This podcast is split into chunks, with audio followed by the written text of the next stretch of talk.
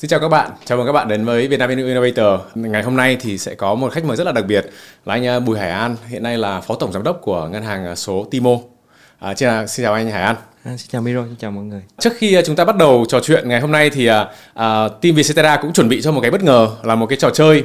Trò chơi đây là điền vào cái chỗ trống. Thì à, đối với cả em hôm nay thì cũng trò chơi này rất là mới. Thì à, chúng ta hai anh em chúng ta sẽ phải cần show một cái gọi là teamwork. Có năm đáp án khác nhau và chúng ta sẽ phải điền vào cái chỗ trống của các bạn uh, team production đã, đã chuẩn bị sẵn. Thì anh Hải An đã sẵn sàng chưa? Ok.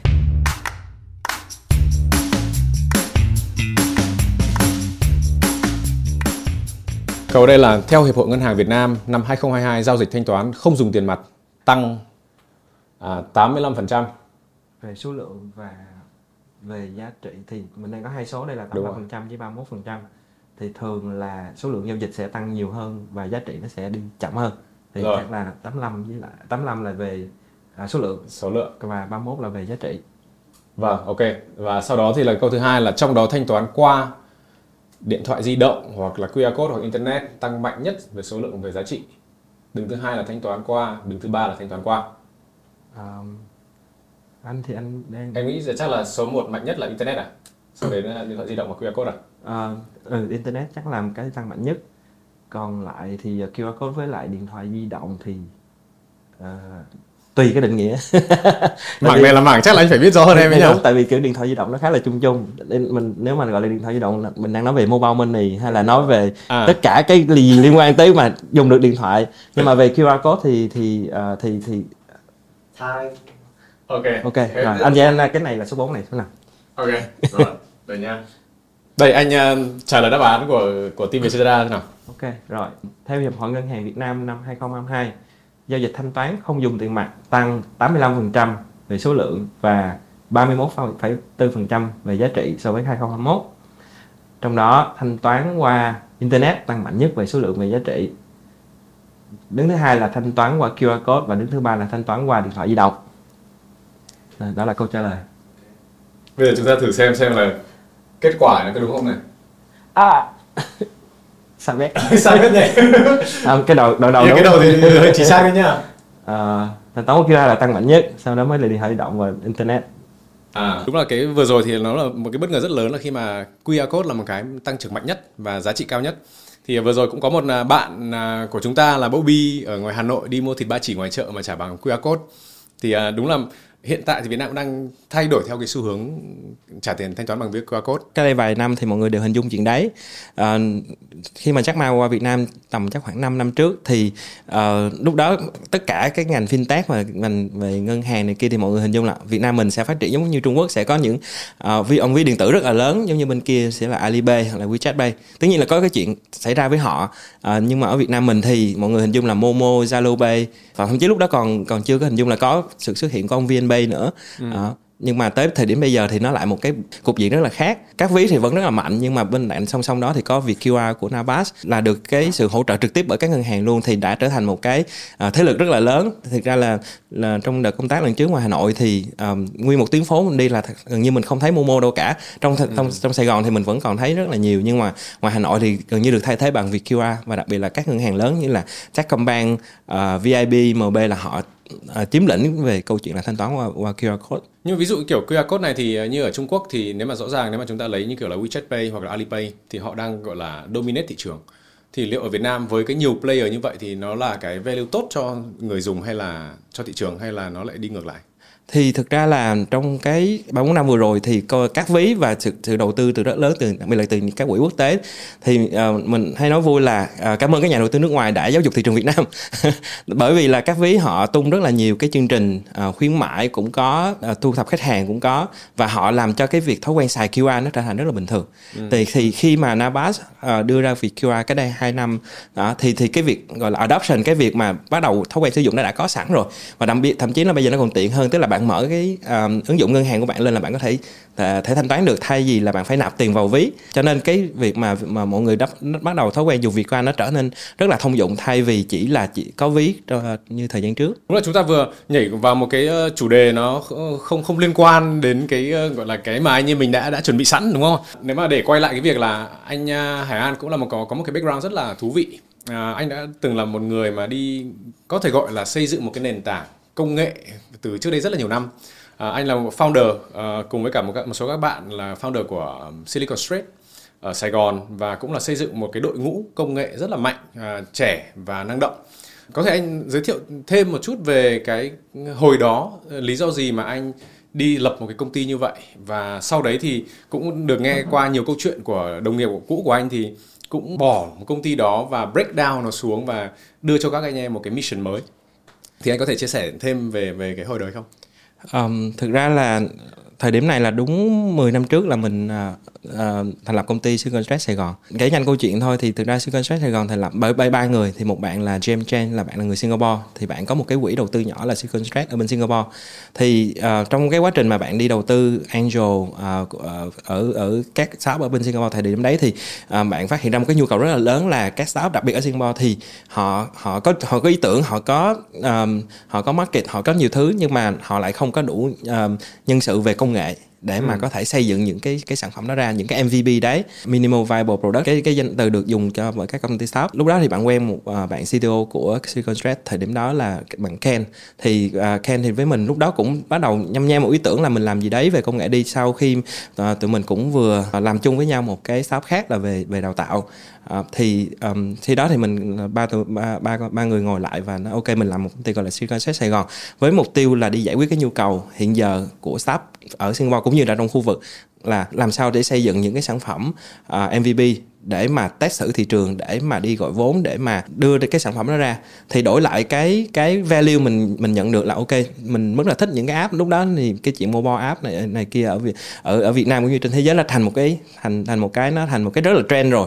Thì làm sao mình có được cái cơ hội đấy? Thì đối với đối với bản thân mình tại thời điểm đó thì nghĩ đơn giản là à ok, như vậy thì mình được học một cái mới, thì mình nhào vào mình làm, thì công ty mình start ra từ đấy. Ừ. Thì um, sau khoảng hai năm thì công ty cũng uh, có được uh, rất là nhiều dự án khác nhau trong khu vực, nên là total thì làm đâu đấy khoảng gần được hai trăm sản phẩm trong ừ. một cái thời gian dài là khoảng uh, bốn năm. Nhưng mà sau hai năm thì công ty roll lên được cái size là uh, một trăm năm mươi người. Mình có một cái văn phòng rất là đẹp ở bên quận bảy. Thì thậm chí là uh, cũng hồi đấy có một số bài báo kêu là đây là văn phòng giống như là tương tự như Google vậy đấy. Uh-huh. uh, quay lại thì cái mission của, của Silicon Street Sài Gòn thời điểm đó vẫn là kết nối cái cơ hội, là khi mà các startup họ có ý tưởng, mình làm được cái app cho họ, đồng thời tạo ra một cái sân chơi, tạo ra một cái uh, một cái cơ hội học hỏi cho các bạn ở Việt Nam để được làm app ở level quốc tế. Ừ. Tại vì các app này sẽ được uh, đi test ở, ở ở không phải chỉ ở Việt Nam, không phải chỉ uh, trong trong trong trong một cái khu vực nhỏ, mà là uh, hầu hết. Sau đó thậm chí mình còn làm những app mà đạt được tới vài vài triệu người dùng, thậm chí là xài cả trong một đất nước, ví dụ như ở Indonesia là cái app về taxi của mình đấy, uh, Bluebird. À, thì những cơ hội đấy thì đối với mình, bản thân mình thì mình nghiêng nhiều về uh, lo về operation, lo về nội bộ, lo về con người, lo về culture, thì mình mình mình rất excited về con đường đấy, là là mình help được rất là nhiều bạn trẻ Việt Nam mà thực sự start được cái cái gọi là tham gia cái cái cái ngành gọi là làm app uh, đi theo cái xu hướng. Thực ra là Bluebird là uh, vừa rồi em mới được có cơ hội sang Indonesia, và sang đấy thì gần như là xuống sân bay cái thì ai cũng sẽ nói với mình là cần phải download cái app Bluebird hoặc là Silverbird rồi là Goldenbird. Thì đúng là lúc đấy mình biết là cái họ cái độ lớn của họ như thế nào, gần như là họ chiếm lĩnh một trăm phần trăm thị trường. Dạ, và gần như là cái chỗ là uy tín nhất là vẫn là Bluebird. Dạ, thì đúng, đúng là nếu mà như vậy thì anh đứng gọi là anh cũng đi đời đầu với cả Bluebird hồi đó. Dạ đúng rồi, thì lúc đó là mình gần như là đặt đi làm lại cái cái cái uh, cái mobile app cũng như là nguyên hệ thống gọi xe đằng sau cho cho họ. Thì tất à, nhiên tới thời điểm này sau khoảng sáu bảy năm thì họ có thể đã qua nhiều cái thời kỳ khác nhau rồi. Ừ. Nhưng mà đó là một cái dự án rất rất là Uh, thử thách và cũng như là rất là thú vị cho cái team của mình tại thời điểm đó, là lúc đó khoảng mười mấy bạn là là làm toàn bộ cái hệ thống đấy. Thì ừ. thực ra là các bạn cũng có được cái trải nghiệm tốt là học được làm ở scale lớn, và nó cũng là uh, dẫn đến câu chuyện là khi mà Grab họ quan tâm đến việc mở một cái uh, engineering center ở Việt Nam, thì cái đội đấy trở thành là cái uh, target của họ. À, đấy thì chúng ta bây giờ đến cái việc là khi mà anh đã grow từ con số không lên đến một trăm năm mươi người trong vòng thời gian rất là ngắn, và cũng được tham gia những cái dự án gọi là cũng có tiếng nói ở trong khu vực chứ không chỉ là mỗi Việt Nam không. Nhưng mà sau đấy thì anh cũng đưa ra một cái quyết định là bây giờ là cái con đường, cái journey của anh em đến đây là kết thúc, và bây giờ cần sẽ phải tìm một con đường mới. Và cũng như anh nói là một phần là được Grab acquire để họ lập một cái engineering center tại Việt Nam. Còn các cái đội khác là sang seven eleven rồi là các cái uh, tham gia vào các team khác. Thế thì hồi đó thì cái quyết định anh ra thì nó có khó? Hồi đấy là đã có tụ tập anh em như thế rồi, văn phòng thì đẹp, uh, làm dự án cũng fancy. nhưng mà lại quyết định một cái là mình sẽ sẽ đi theo những cái mission khác. Thì thực ra là trong cái quá trình mình làm thì mình phát hiện ra một điều là um, cái um, đầu tiên cái legacy xây dựng được uh, ở Silicon Street Sài Gòn là một cái brand, một cái talent brand. Là khi mà nghe tới Silicon Street Sài Gòn thì từng như, rất như các bạn công nghệ hoặc là các bạn làm sản phẩm thời điểm đó đều biết hết. Và rất là nhiều bạn muốn join vào uh, Silicon Street Sài Gòn để được có cơ hội để ừ, mà ừ. học, để mà được làm, được làm dự án, để làm sản phẩm. À, và thực ra trong cái cái hành trình đấy, trước khi cái thời điểm mà kia nó xảy ra, mình đã phải trải qua cái chuyện mà các bạn move on next mission rất là nhiều. Either là à, các bạn mở công ty riêng của bạn, bạn làm founder, bạn làm startup, hoặc là thậm chí là các bạn được offer lương gấp đôi, gấp ba để đi qua ừ. những cái à, gọi là startup to bự hơn. Tại thời điểm đấy thì Atlassian, Lazada, à, Tiki, những những công ty mà họ lúc đó họ đi săn người và và Silicon Street đã trở thành một cái target để để đem người giỏi đi rồi. Ừ. Thì ừ. bản thân mình lúc đó mình cũng đã xác định là mission của Silicon Street là training ground, là một cái sân chơi, là một cái chỗ để, một cái trường để mà các bạn có thể graduate ra và các bạn đã sẵn sàng để tham gia cho các công ty công nghệ bài bản, chuẩn mực, và và các bạn cũng được săn đón. Thực ra là cái đó là cái mình nghĩ là là là tự hào nhất, là mình mình help được các bạn trở thành uh, được săn đón, trở thành những talent để mà cho các công ty công nghệ khác. Mà tới thời điểm mà Silicon Street mình dừng lại và mình chia ra, thực ra nó chỉ là một cách để mình make sure là mọi người có một cái hành trình tiếp, đi tiếp theo. Ừ. Tức là sẽ có một số bạn đã có những cái lựa chọn riêng, một số bạn thì vẫn đang làm những dự án của họ, thì mình muốn đảm bảo là cái dự án các bạn đang làm nó vẫn phải thấy được cái cái đoạn sau của cái hành trình. Và và cái lý do lớn hơn nằm ở chỗ là bởi vì cái à, bản chất cái business model của Silicon Street mình là mình làm cho startup, thậm chí là mình làm những công ty lớn, nhưng mà chỉ xây cái đoạn đầu thôi, rồi sau đó mình phải hand over lại. Thì tới một thời điểm là các bạn hết cái đại học rồi. Tức là ví dụ như là các bạn roll lên được một trăm nghìn, năm trăm nghìn khách hàng, nhưng mà các bạn không thấy được cái đoạn sau là năm trăm nghìn hoặc là một triệu hoặc là hai triệu, ba triệu khách hàng nó như thế nào. Hoặc là cái sản phẩm đó ra thị trường rồi, bắt đầu trong giai đoạn scale up rồi, thì thường các công ty họ sẽ kéo cái sản phẩm đó về, họ xây dựng cái team, và thậm chí là mình cũng phải giúp họ để xây cái team. Một số trường hợp là mình move các bạn đi theo các công ty đó luôn đó. Các bạn ở lại thì các bạn cũng uh, bị một cái vấn đề là các bạn không thấy được cái next phase của cái việc làm sản phẩm nó ra như thế nào hết. Ừ. Tức là các bạn làm app thì hai ba tháng ra một cái app, thì chuyện đó làm khoảng bốn năm cái app là mọi người chán, và mọi người cũng sẽ bị bị bị bị cái một cái siêu liên nhất định. Ừ. Thì nó cũng là một trong những cái lý do là ok, như vậy thì những cái dự án lớn mà mình đang làm thì mình mình muốn sắp xếp để cho các bạn vẫn được tiếp tục đi theo con đường đó, và các bạn thấy được một cái gì đó, một đi từ một cái sân chơi nhỏ ra một cái sân vận động nó to hơn để ừ. mà các bạn có cái cơ hội và các bạn phát triển tiếp. Thì thì đó cũng là một cái cái lý do để mà mình À, sắp xếp mọi thứ theo hướng như vậy. Ừ. Có rất là nhiều các bạn đi theo một cái team khác nhau, bạn thì sang bên Grab, bạn Lazada, bạn thế này thế kia, thì có cái team khác nhau, nhưng mà anh lại quyết định đi theo con đường là đi với seven eleven. Thì à, hồi đó thì tại sao anh lại coi cái đấy là cái sân vận động của anh, và tại sao anh lại tham gia và bỏ cái Silicon Street và đi theo đi, đi theo seven eleven? Thì uh, về lý do cá nhân thì um, một trong những cái quan điểm về phát triển sự nghiệp của mình đó ừ. là um, rốt cuộc cái công việc và cái uh, vai trò hiện tại của mình giúp mình học được cái gì. Giữa những cái cái uh, những cái option đó thì mình mình thấy uh, cái seven eleven nó có một cái mảng mới để mình học, đó là mảng retail, chính xác hơn là retail tech, tức là mình làm công nghệ cho bán lẻ.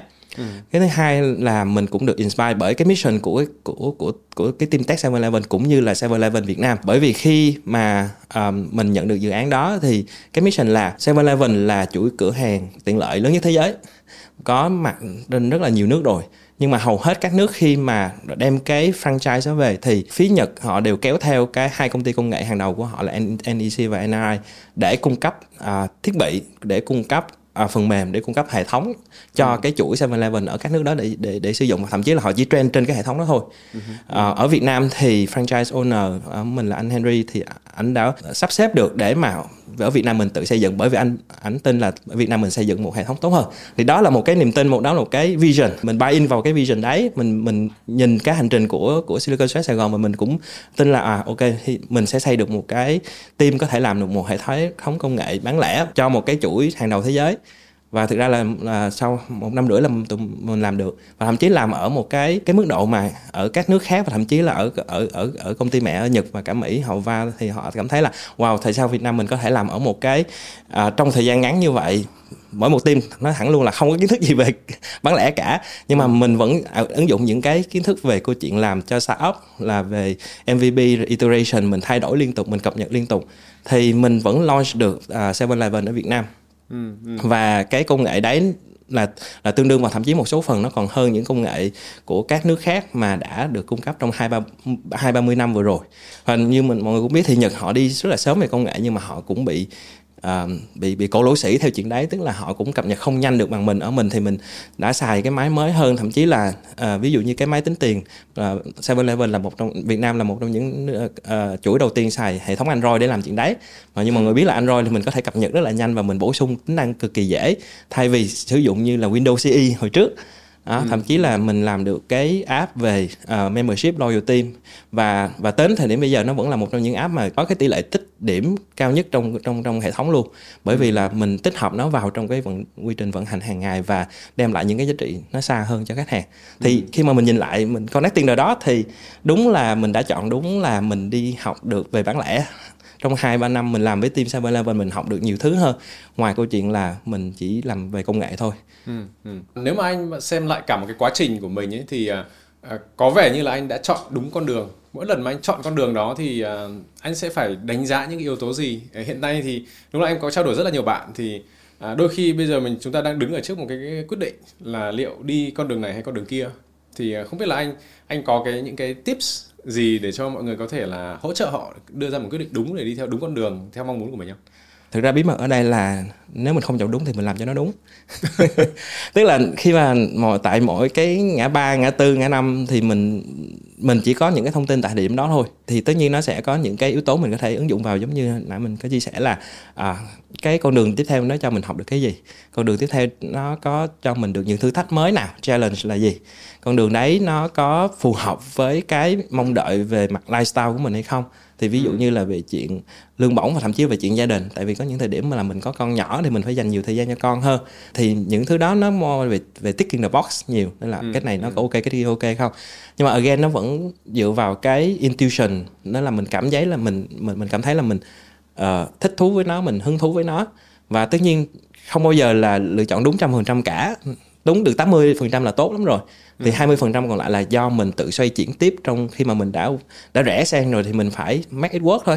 Ừ, đó, ừ. Thì thì thì nên mới nói là nếu mình lỡ chọn chưa đúng lắm thì mình làm cho nó đúng, và và mình cứ đi. Ví dụ như là nếu mà mình chọn mà mình thấy là một năm hai năm nó không work thì mình lại shift đi hướng khác. Thì ừ. thì một bạn ra trường và hình dung là mình có năm mươi năm về mặt sự nghiệp của mình, thì thực ra là nếu mà rẽ nhánh là đi một tí một hai năm nó cũng không vấn đề gì cả. Và thực ra là cái cái cái bí mật ở đây nữa là một hai năm đó nếu mà bạn à, biết cách gọi là make best use out of it, tức là tận dụng nó, thì thực ra nó vẫn cho bạn học thêm được nhiều thứ mà. Thì đừng có lo lắng quá. Thực ra đặc biệt là các bạn trẻ thì các bạn mới xuất phát điểm thôi, các bạn mới có năm mươi phần trăm trên cái quãng đường đấy thôi à, thì cứ cho mình phép mình thử sai và học là được. Ừ. À, thực ra là liên quan đến cái việc này thì nó cũng hơi hơi đi, đi khác chủ đề của chúng ta ngày hôm nay, nhưng mà à, ví dụ như kiểu là khi mà các bạn tuyển dụng nhìn vào các cái xê vê, và xê vê cứ một hai năm chỗ này một hai năm chỗ kia thì họ lại đánh giá là người này lại nhảy việc nhiều quá. Nhưng mà theo anh thì trong ví dụ trong Timo của anh chẳng hạn, khi mà anh tuyển dụng những cái nhân sự mới của mình thì anh nhìn vào cái xê vê các bạn nhảy cứ sáu tháng chỗ này, một năm chỗ kia thì anh đánh giá như thế nào? Hay là anh sẽ prefer những bạn mà gắn bó lâu dài? Um, thực ra cái nào nó cũng có cái balance của nó cả. Tức là nếu mà bạn làm bốn năm năm uh, trên một cái job và gần như không có sự thay đổi thì thực ra nó lại là một cái signal nó không tốt. Ừ. Chứ không có nghĩa là bạn làm lâu một chỗ là tốt. Bạn làm lâu nhưng mà thực ra là cái mình sẽ tìm tìm kiếm ở đây là cái, um, cái mức độ... Uh, thay đổi về mặt là những cái thử thách bạn sẽ phải giải quyết hàng ngày, bạn có thay đổi theo thời gian không? Ừ. Thường là mỗi sáu tháng, mỗi một năm thì bạn có bạn có nhảy qua một cái gì đó khác để mà bạn bạn tìm kiếm cái chuyện đấy. Ừ. Thì giả sử vẫn có những case là các bạn join một công ty một năm nhưng mà bạn không tìm được cái chỗ nào để có thử thách hơn thì bạn bị bạn move on thôi. Và thậm chí là ở Việt Nam mình tại thời điểm này thì rất là nhiều cơ hội, cho nên cái việc mà thấy có một cơ hội tốt hơn để mà thử thách bản thân mình thì cái chuyện đó một cách nói đó mình cũng hiểu. Uh, quan trọng là cái thái độ, quan trọng là cái uh, cái cái self awareness của bạn là tôi làm chuyện đó vì cái gì, chứ không phải là tôi tôi nhảy job bởi vì tôi thích nhảy job, tôi nhảy job bởi vì tôi nghĩ tôi đang phải tìm kiếm một cái tốt hơn. Tôi đã làm, tôi đã học hết rồi, tôi đã làm hết được những thứ có thể trong cái job hiện tại rồi, tôi đã nói chuyện, tôi đã tìm kiếm thử với sếp của tôi rồi, nhưng mà hiện tại bởi vì tính chất của công ty tôi không có cái cơ hội đó nên tôi đi tìm cái mới. Thì đó là một cái câu, câu trả lời khi mà phỏng vấn nó sẽ đem lại cái kết quả tốt hơn, uh, thay vì là bạn chỉ nhảy bởi vì À, xu hướng, bởi vì bạn bè, bởi vì bị lôi kéo, và thậm chí bởi vì chỉ là lương thôi.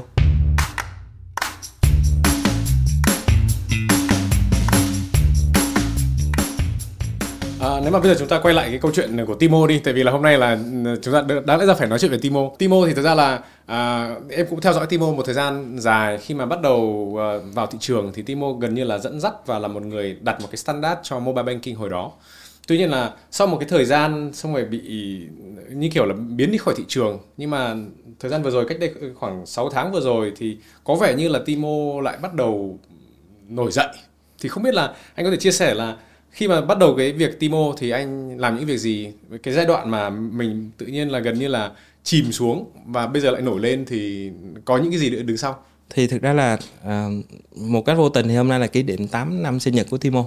À, thì ừ. tám năm cũng không phải là thời gian quá ngắn, cũng không thời gian quá dài. À, nhưng mà nếu mà tính tuổi, tuổi thật của Timo về, về mức độ phát triển và những thứ hiện tại đang đạt được thì chắc đâu đấy khoảng tầm ba năm, bốn năm. Ừ. Thì Timo trải qua một, uh, một, một đợt mình gọi là reborn vào khoảng hai năm rưỡi trước, khi mà ừ. mình chuyển đối tác từ uh, ngân hàng cũ sang ngân hàng mới hiện tại là ngân hàng Bản Việt. Ừ. Uh, thì thực ra là khi mà Timo launch vào năm hai không một sáu là với một cái uh, mission là làm sao để mình đưa một cái benchmark mới của về việc ngân hàng.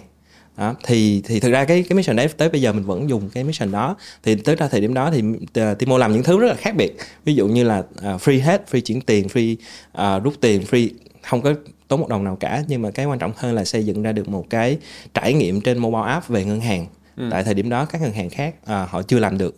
À, thì thì uh, thì đó là cái mà gọi là setting standard hoặc là setting benchmark mình theo cách gọi Timo. Vì có một cái giai đoạn là Timo uh, đi tìm kiếm cái cái cái next step của mình thì nó cũng mất đâu đấy khoảng hai ba bốn năm để mà mà mà tìm được một cái đối tác phù hợp, tìm được một cái nhà đầu tư phù hợp, và thực ra là để xây dựng lại một cái đội ngũ nó phù hợp nhất cho cái mission của Timo đến bây giờ. Thì uh, thì việc đấy nó cũng bắt đầu hoàn thành khoảng khoảng năm ngoái, thì cho nên là uh, giống như là Miro thấy gần đây là Timo bắt đầu uh, quay trở lại bằng cái cách riêng của rất là của Timo thôi. Ừ. Nếu mà anh nói về Timo thì Timo có cái gì mà là đặc sắc của Timo mà các cái đối thủ khác không có? Timo chú trọng nhiều hơn về trải nghiệm số của khách hàng hơn là uh, những cái trải nghiệm offline, những trải nghiệm mà mà mà thực tế, mặc dù mình vẫn có, tức là mình là chín mươi mười thay vì các ngân hàng khác rồi họ sẽ phải rất là nhiều về, về trải nghiệm offline và một ừ. phần chỉ là online thôi. Và thực ra là về câu chuyện là xây dựng uh, ứng dụng, xây dựng uh, những cái uh, uh, gọi là dịch vụ số trên trên mobile app thì các ngân hàng khác họ đang làm rất là tốt bây giờ rồi. Thậm chí là mình mình phải nể phục về cấp, tốc độ là họ có thể làm những cái chuyện đó rất là nhanh ở những ngân hàng rất là lớn. Thì thì để giải thích thì nó rất là dễ, tại vì cái size của họ, cái lợi nhuận của họ, thực ra là với những ngân hàng mà gọi là top đầu Việt Nam thì uh, lợi nhuận hàng năm của họ là một tỷ đô. Uh, nếu mà họ chỉ dành mười phần trăm đầu tư cho công nghệ thôi, đó là một trăm triệu. Ừ. Thì một trăm triệu đô ở Việt Nam mình bao nhiêu công ty đã gọi vốn được một trăm triệu đô. Uh, ừ. thì thì thì cái cái khả năng để đầu tư cho họ nó đã kinh khủng hơn bất kỳ startup và fintech nào rồi. Ừ. Thì cái việc mà họ có thể catch up được, tức là mình làm gì thì họ làm được chuyện đấy. Thứ hai là họ sáng tạo được, họ uh, gọi là chuyển đổi số được thì thì thì nó nằm trong cái khả, khả năng của họ rồi, tại vì họ có cái sự đầu tư cần thiết để làm chuyện đấy. Cho nên ừ. một cách nào đó về những cái tính năng cơ bản của một ngân hàng, một ứng dụng ngân hàng thì thì Timo gần như là ngang với các uh, ngân hàng còn lại. Nhưng mà Timo khác biệt nằm ở chỗ là cái cái Timo đang chú trọng đến là cái mà hiện tại là các ngân hàng khác chưa làm, chứ không nghĩ là họ sẽ không làm. Timo đang chú trọng hơn về câu chuyện là giúp cho các khách hàng của Timo, đặc biệt là các bạn trẻ bây giờ, à, mình có thể gọi là millennial, Gen Z tùy thôi, nhưng mà hầu hết là các bạn à, bây giờ khi mà ra trường các bạn có thu nhập thực ra nó cũng rất là ổn, và Timo muốn giúp cho các bạn có thể quản lý được cái tài chính của bạn tốt hơn.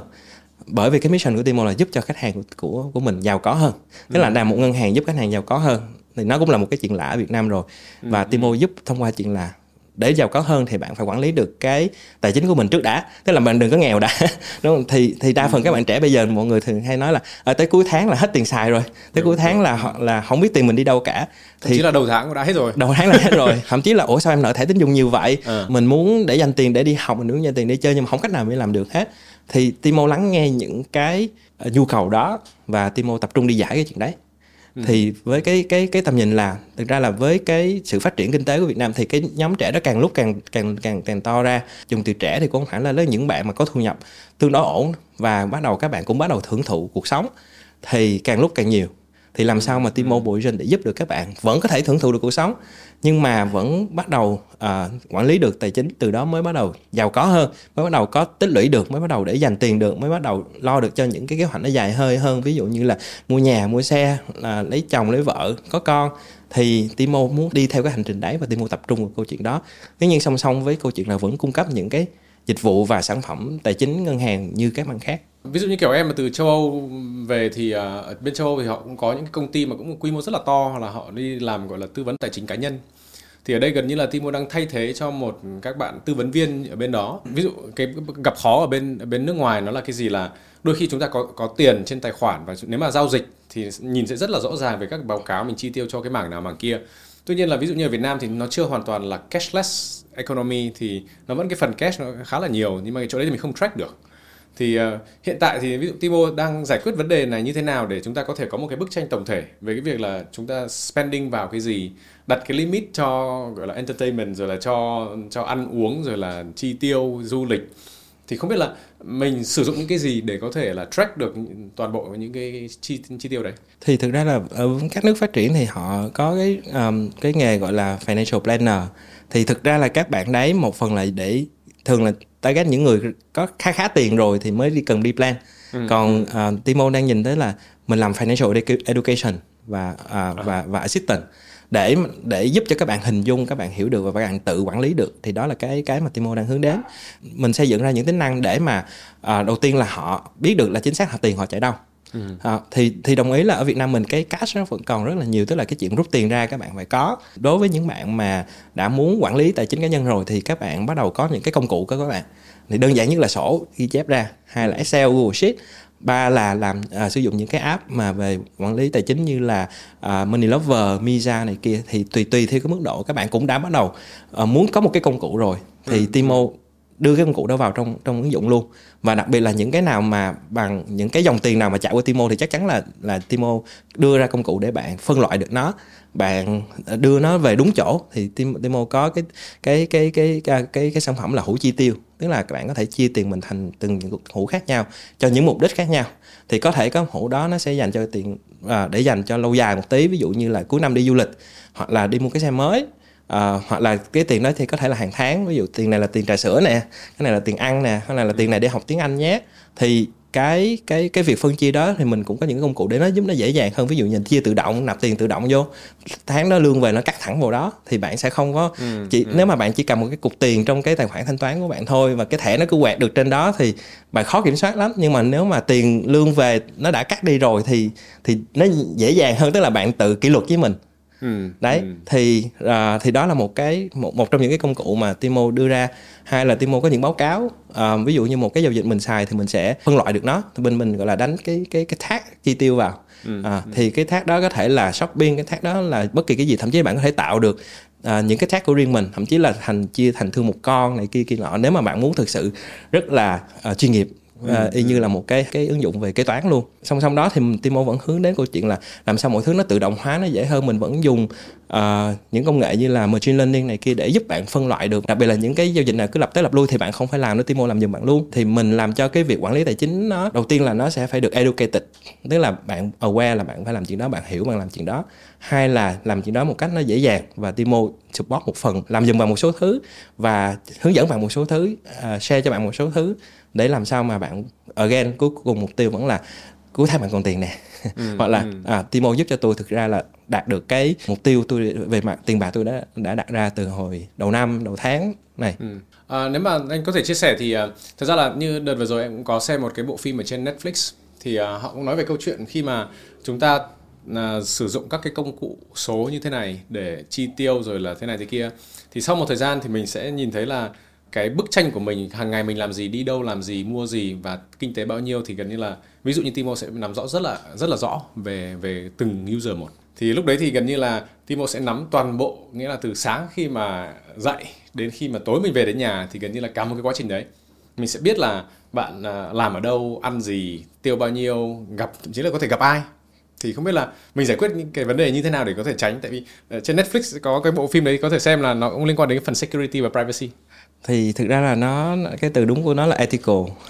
ừ. Tức là cái cái lằn ranh về câu chuyện là đạo đức của mình ở đây tới mức nào, Ờ, thì trong đạo đức nó sẽ chia ra là về privacy, tức là có những thứ riêng tư của của khách hàng thì thì mình mình phải lựa chọn là cái gì mình cần à, để mình giúp được họ. Hai là nếu mà mình không cần thì làm sao mình sẽ không bao giờ phải đụng đến.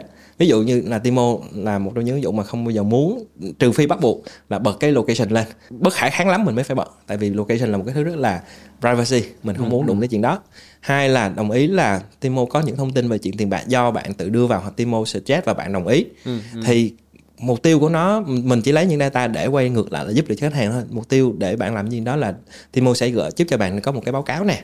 Đó, thì lúc nào cũng đặt câu hỏi là cái data này mình sẽ làm gì cho khách hàng, data này mình làm gì cho khách hàng. ừ. Thì nên hầu hết các công ty đều đang nói là ok, big data, bạn có data khách hàng nhiều thì bạn sẽ làm được nhiều thứ trên đó. Như là một cái doanh nghiệp, như là một công ty thì Timo uh, vẫn phải đặt cái câu hỏi là với những cái thông tin này thì mình làm được gì cho user, ừ. uh, mà mình làm được gì cho business của mình.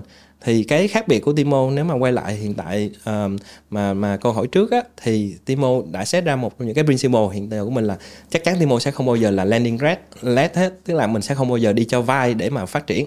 Tại vì Timo đang hiểu là phải làm một thứ gọi là responsible finance, tức là tài chính có trách nhiệm. Thì một trong những câu chuyện có trách nhiệm đó là nếu mình đã cho vay thì mình phải làm sao cho nó có trách nhiệm nhất có thể, tức là lãi suất nó phải hợp lý, làm sao thông tin nó phải transparent, làm sao nó phải rõ ràng cho khách hàng. Thì hiện giờ ví dụ như là cái uh, thẻ tín dụng của Timo đi, thì Timo cũng làm rất là nhiều thông tin lên đó so với những cái thẻ khác, để mà khách hàng họ sử dụng thì họ cũng biết được là à, tôi đang xài bao nhiêu rồi, lố hay không này kia kia nọ. Thì mình nếu nếu mà đã đụng đến thì mình phải mình phải mình phải make sure là nó transparent, nó phải minh bạch.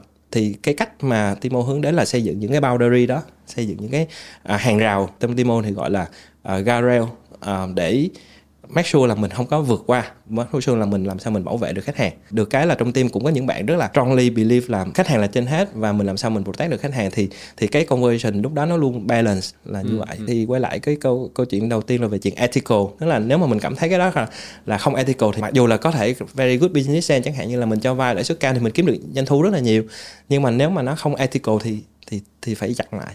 ừ. À, nếu mà bây giờ chúng ta so sánh về cái việc là cái thị trường ở Việt Nam đi, thì uh, hiện nay thì nếu mà để ý thì tất cả các ngân hàng đều có một cái gọi là cái đơn vị uh, ngân hàng số của mình, và gần như là họ cũng xây dựng uh, thậm chí nhiều ngân hàng họ có multiple digital bank. Nếu mà so sánh với cả Singapore thì anh cũng ở Singapore, hiện nay em đang ở Singapore, thì bên đấy xin một cái license cho digital bank nó không phải quá khó khăn. Tất nhiên là nó sẽ mất nhiều thời gian, gần như là như xin pê rờ vậy, nhưng mà nó vẫn xin được.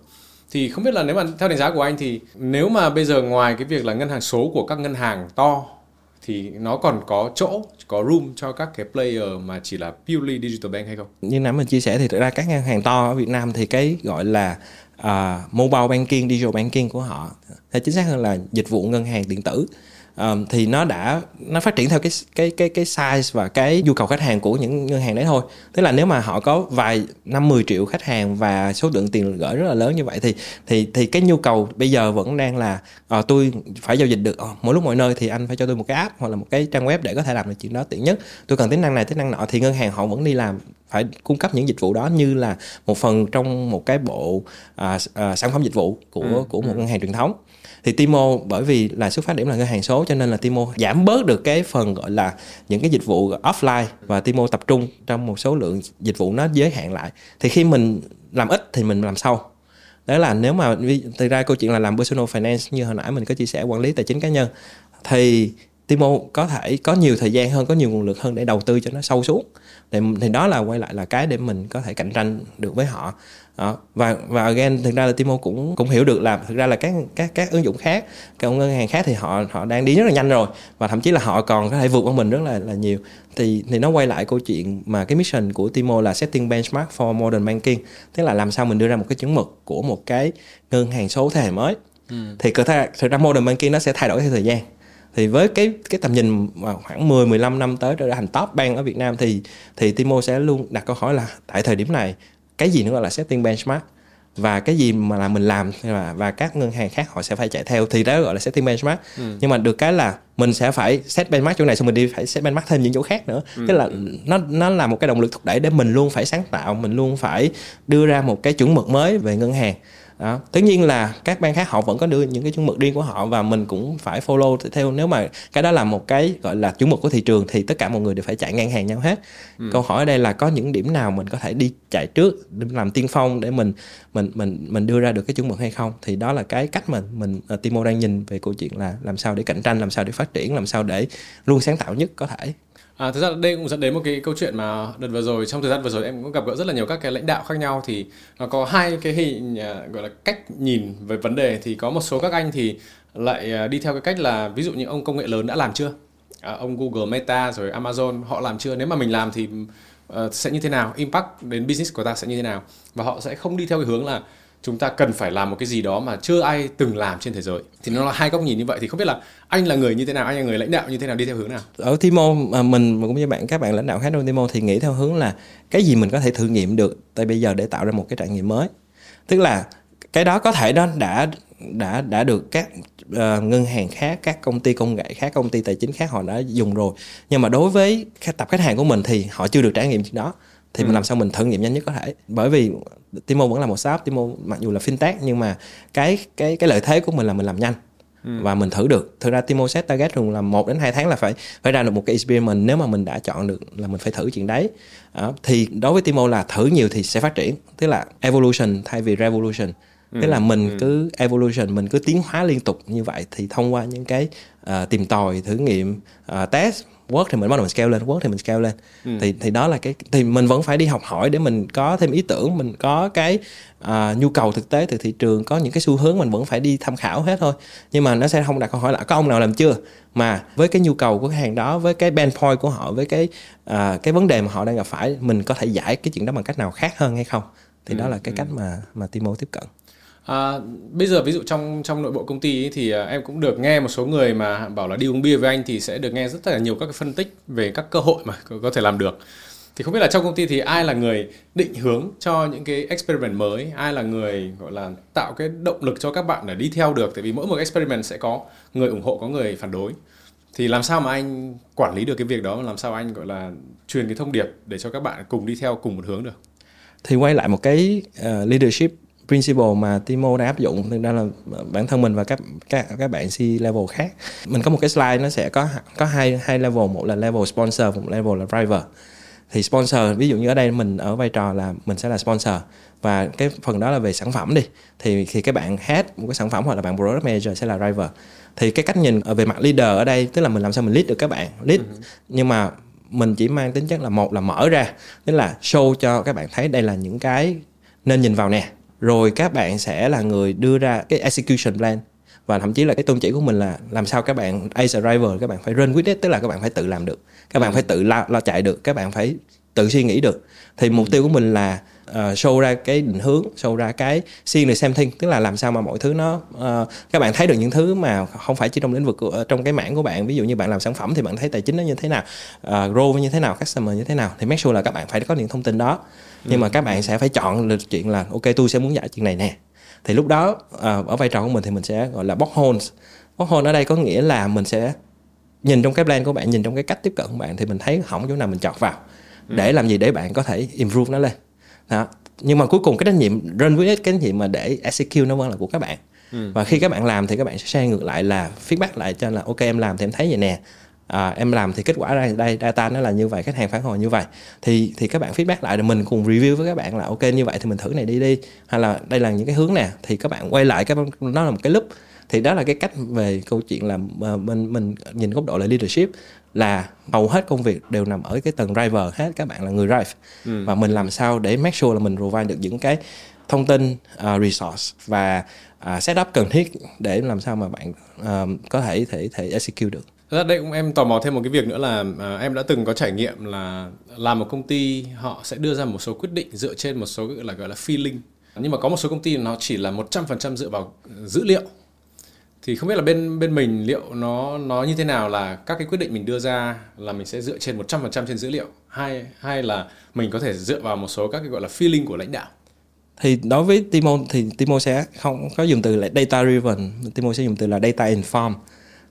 Data, dữ liệu nó là một trong những cái feedback, trong những cái uh, thông tin để mà mình ra quyết định thôi.